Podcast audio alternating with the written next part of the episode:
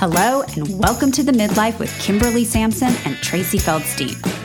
If you're over 40 and under dead, you're in the right place.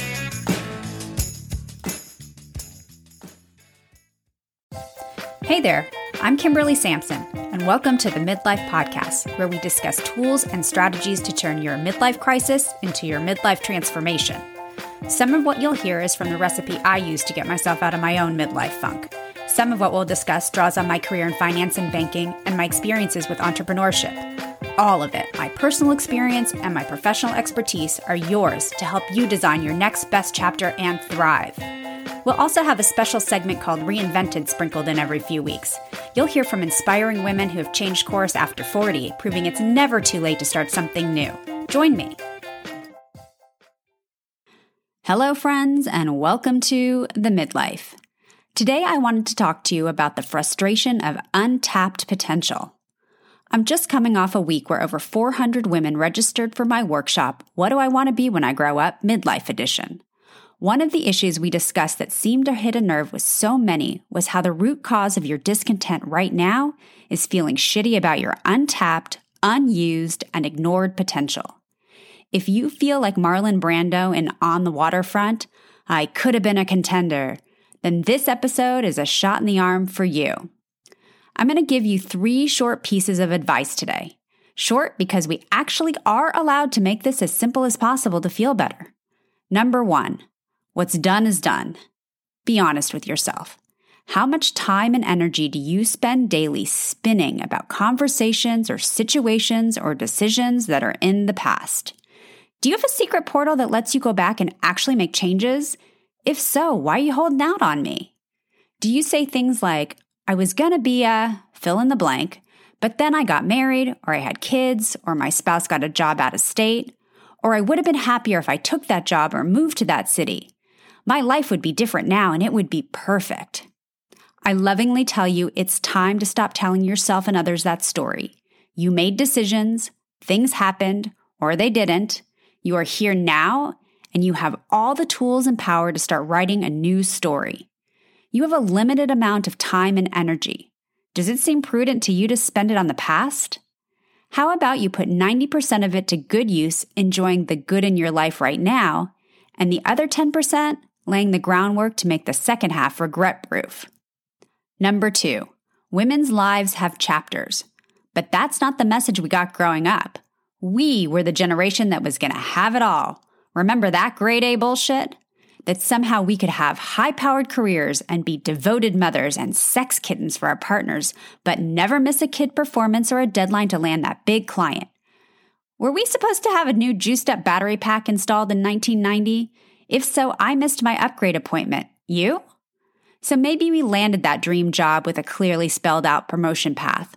But I don't think we can sugarcoat how messy it got when you added marriages and kids, or maybe it was worse if you didn't add marriage and kids, because there's always still that subtext that women are supposed to be wife and mother. This idea of having it all is just an extension of the revered skill of multitasking. But you know what research is saying now about multitasking, right? When you do lots of things at the same time, you do none of them particularly well. If you want to go toe to toe with me and tell me how amazing you do everything all the time, I'm going to challenge you to see how well you could do something if you were actually fully focused on it. Let's look at our lives as books. And for those of you that just skip to the last page to see how it ends, feel my ruler on the back of your hand. There is no Cliff Notes version for this. You need to live it, cover to cover, and relish every word, every storyline, even the ones that are sad and hard and miserable and painful. You know what makes that more bearable? When you've been present and appreciative of the good times. That's the good stuff. Start paying attention to the peace. So maybe this chapter leading up to midlife hasn't been blockbuster worthy. For a lot of us, it was consumed with caring for others, unfortunately, at our own expense. And we're feeling done, over it, and ready to turn the page. How much better does it feel to acknowledge those truths, but then also be able to compartmentalize this time period into a chapter? And know that you can put a period on it, title the next page in bold, and have an exclamatory introduction sentence to re engage your reader, that's you, to start a new chapter, a new phase. I know many of you may be sitting there with writer's block. You're not alone. Just be honest with yourself about what you truly want. If you tell me you don't know, I think it's one of two issues. Either you're afraid to listen to it, or you've buried your needs and your wants down so deep for so long that you're going to have to send out a search party. Either way, I promise you, the answer is not out here, it's in there.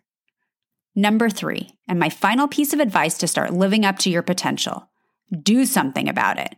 You don't need to know what you're doing with the rest of your life. You just have to take the next step. The path will illuminate itself for you if you just start walking. It's got nifty lights installed with electronic eyes that see you. There will be twists and turns, sure, but you'll see them coming. Be Newton's first law of physics an object in motion stays in motion. If I could continue to dork out here for one more moment, there's a concept that originated with early economists to describe the maximum productivity of real estate. It's called highest and best use. Simply stated, a piece of land needs to be used for its highest and best use to reach its peak value. Joni Mitchell said it best pave paradise, put up a parking lot. Or tear down a two story shop and put in a 10 story office building. You get the idea. Write the next chapter that finally incorporates your highest and best use. Oh, but one more thing you're not putting up a concrete building. You're built of Legos, and you are meant to take many different forms throughout your life. I'm just talking to you about your next chapter. Expect that you'll be tearing down and rebuilding throughout your life. After all, no one builds a Lego just once and leaves it on a shelf to be looked at instead of played with. See, I told you. Short and sweet. One, stop spinning in the past. Two, give yourself the compassion of acknowledging women have chapters and know you haven't even gotten to the story's climax yet. Three, create the future you want and deserve. Start searching for your highest and best use. At least what that should be in this chapter. You have the power to make that a reality. If you're nodding along but you don't know where to start or how to make this a reality, we should talk. Feel free to shoot me an email.